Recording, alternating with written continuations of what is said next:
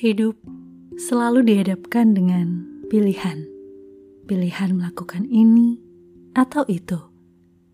Pilihan percaya ini atau itu.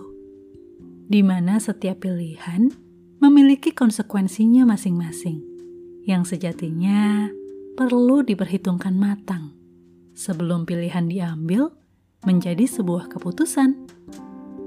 Pilihan yang bijaksana akan mendatangkan kebaikan, tidak hanya untuk diri sendiri, namun juga bagi banyak pihak.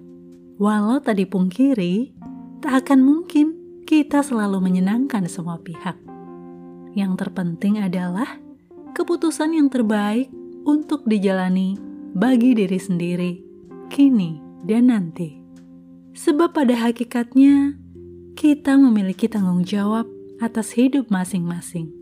Kebahagiaan kita, kita sendiri yang mengalami. Kita yang menjalani, bukan orang lain.